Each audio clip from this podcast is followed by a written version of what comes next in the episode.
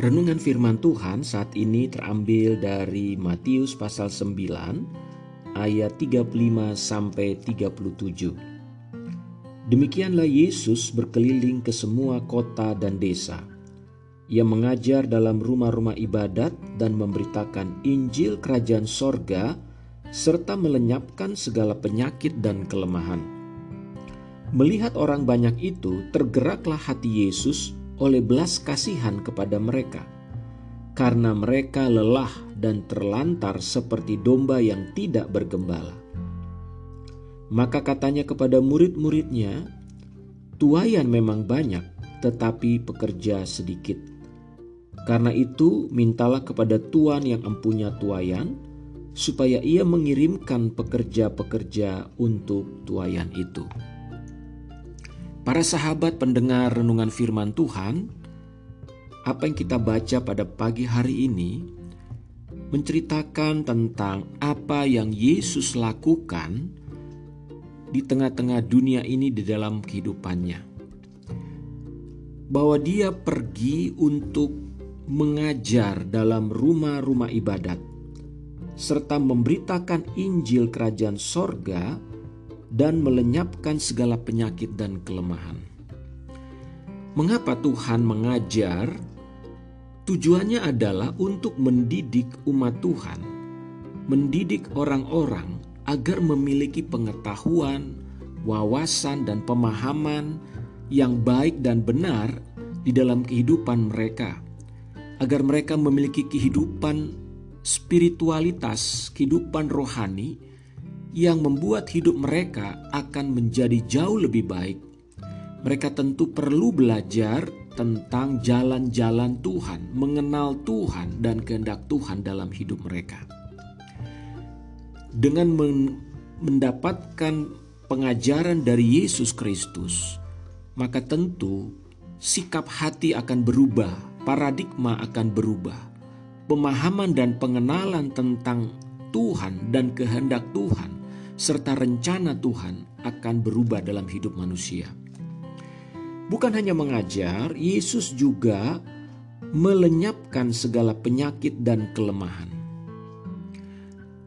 Dari ayat ini kita tahu bahwa Tuhan tidak menghendaki umatnya mengalami penderitaan secara fisik, khususnya sakit penyakit. Tuhan ingin agar umat Tuhan mengalami tubuh yang sehat, mengalami tubuh dan fisik yang baik, sehingga mereka bisa bekerja, bisa beraktivitas, dan tentu saja dengan kondisi tubuh yang baik, pikiran yang baik, ada semangat hidup, maka mereka akan mempunyai kesejahteraan hidup yang juga lebih baik. Dengan kata lain, Tuhan Yesus datang ke dunia ini dengan sebuah misi agar umat manusia mereka mengenal jalan-jalan Tuhan agar hidup mereka berubah dan hidup mereka menjadi lebih baik. Hidup mereka jauh lebih sejahtera. Tuhan mau supaya umat manusia setiap orang memiliki tubuh yang sehat, memiliki pikiran-pikiran yang baik, dan juga tentu hidup dalam keadaan sejahtera, makmur, tidak berkekurangan. Tuhan tidak menghendaki umatnya mengalami sakit penyakit, penderitaan secara fisik, hidup dalam kekurangan dan kemiskinan. Kenapa? Karena Tuhan adalah Tuhan yang baik bagi umat manusia. Karena Tuhan tidak pernah menginginkan dan merencanakan manusia hidup dalam penderitaannya. Itulah sebabnya Yesus datang, Bapak Ibu Saudara yang dikasihi. Dan apa yang kita baca tadi adalah Yesus berkeliling mengunjungi desa-desa.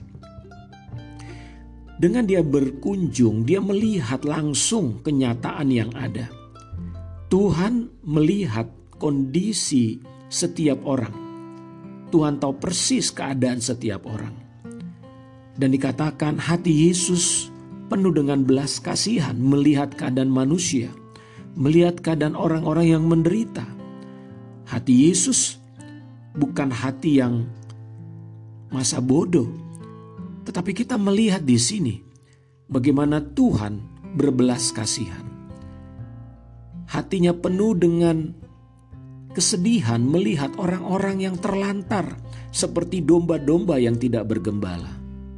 Tuhan peduli, Bapak Ibu Saudara sekalian. Tuhan mau menolong orang-orang tersebut. Tuhan mau menyembuhkan orang-orang tersebut. Namun, Tuhan tidak bisa bekerja sendirian. Tuhan tidak melakukan itu sendirian. Dia membutuhkan orang-orang, yaitu murid-muridnya, mereka yang percaya kepada Yesus, mereka yang mau bekerja sama dengan Yesus. Itulah sebabnya Yesus berkata, "Tuayan memang banyak, tetapi pekerja sedikit." Para sahabat sekalian, murid-murid Tuhan yang dikasih oleh Tuhan, apakah engkau mau menjadi bagian dari misi Tuhan Yesus di muka bumi ini? Maukah saudara menjadi mitra Tuhan di bumi ini? Yaitu untuk menjadi kepanjangan tangan Tuhan. Untuk menjadi wakil-wakil Tuhan. Untuk menolong orang-orang yang menderita. Untuk membawa kabar baik. Membawa berita baik kepada dunia ini. Kepada orang-orang yang sedang dalam keadaan terpuruk. Mereka yang sedang sakit. Mereka yang sedang dalam keadaan miskin mereka yang dalam keadaan putus harapan? Maukah saudara para sahabat sekalian menjadi mitra Tuhan? Dia mencari murid-muridnya, anak-anaknya yang mau bekerja sama dengan Tuhan untuk dipakai oleh Tuhan. Karena itulah yang menjadi rencana Tuhan. Yesus mengajarkan doa dalam doa Bapa kami, dia berkata, datanglah kerajaanmu, jadilah kehendakmu di bumi seperti di sorga. Tuhan mau agar bumi ini mengalami suasana sorga. Tuhan mau di bumi ini kehendaknya diwujudkan. Apa itu kehendak Tuhan? Yaitu agar semua manusia boleh dibebaskan dari segala macam bentuk penderitaan, dari segala macam bentuk dosa yang membodohi mereka Itulah sebabnya Tuhan mengajar, Tuhan mendidik umatnya, agar umatnya boleh menjadi kepanjangan tangan Tuhan di muka bumi ini, menjangkau manusia lebih banyak lagi. Jikalau para sahabat mengerti akan firman Tuhan ini, dan engkau digerakkan oleh Tuhan, jangan pernah ragu-ragu untuk meresponi panggilan Tuhan. Saya mengajak para sahabat pendengar untuk berdoa. Bapa di sorga, terima kasih. Kami bersyukur untuk firman-Mu. Engkau mengingatkan kami dan mengajak kami pada saat ini. Sebagaimana Yesus sudah lakukan 2000 tahun yang lalu. Di mana Yesus datang untuk mengajar umat-Mu. Dan juga engkau menyembuhkan orang-orang sakit, orang-orang yang menderita Hati Tuhan adalah hati yang penuh dengan belas kasihan kepada orang-orang yang mengalami banyak penderitaan, berbagai-bagai macam penderitaan di muka bumi ini. Tuhan saat ini aku berdoa, biarlah setiap para sahabat yang mendengarkan firman Tuhan ini, mereka boleh menjadi mitra Tuhan, menjadi bagian daripada pekerjaan Tuhan di muka bumi ini. Tuhan aku berdoa biarlah engkau menolong mereka. Roh Kudus engkau yang mengurapi setiap mereka. Dan mulai hari ini, setiap mereka yang boleh meresponi panggilan ini, Tuhan bekerjalah dalam diri mereka. Berbicaralah dan teruslah berbicara, tuntun setiap mereka untuk mulai menjadi alat Tuhan dan menjadi saksi-saksi Kristus.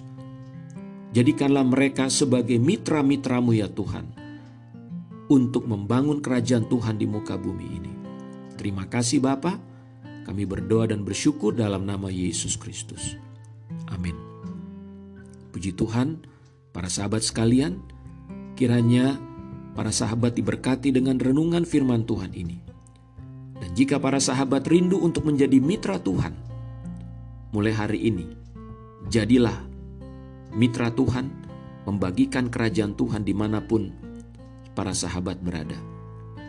Jika para sahabat membutuhkan, informasi lebih lanjut bisa menghubungi saya, Pendeta Pardamean Pasaribu dan bagikanlah renungan ini kepada sahabat-sahabat dan teman-teman supaya lebih banyak lagi orang yang akan menjadi mitra Tuhan di muka bumi ini. Tuhan Yesus memberkati. Shalom. thank you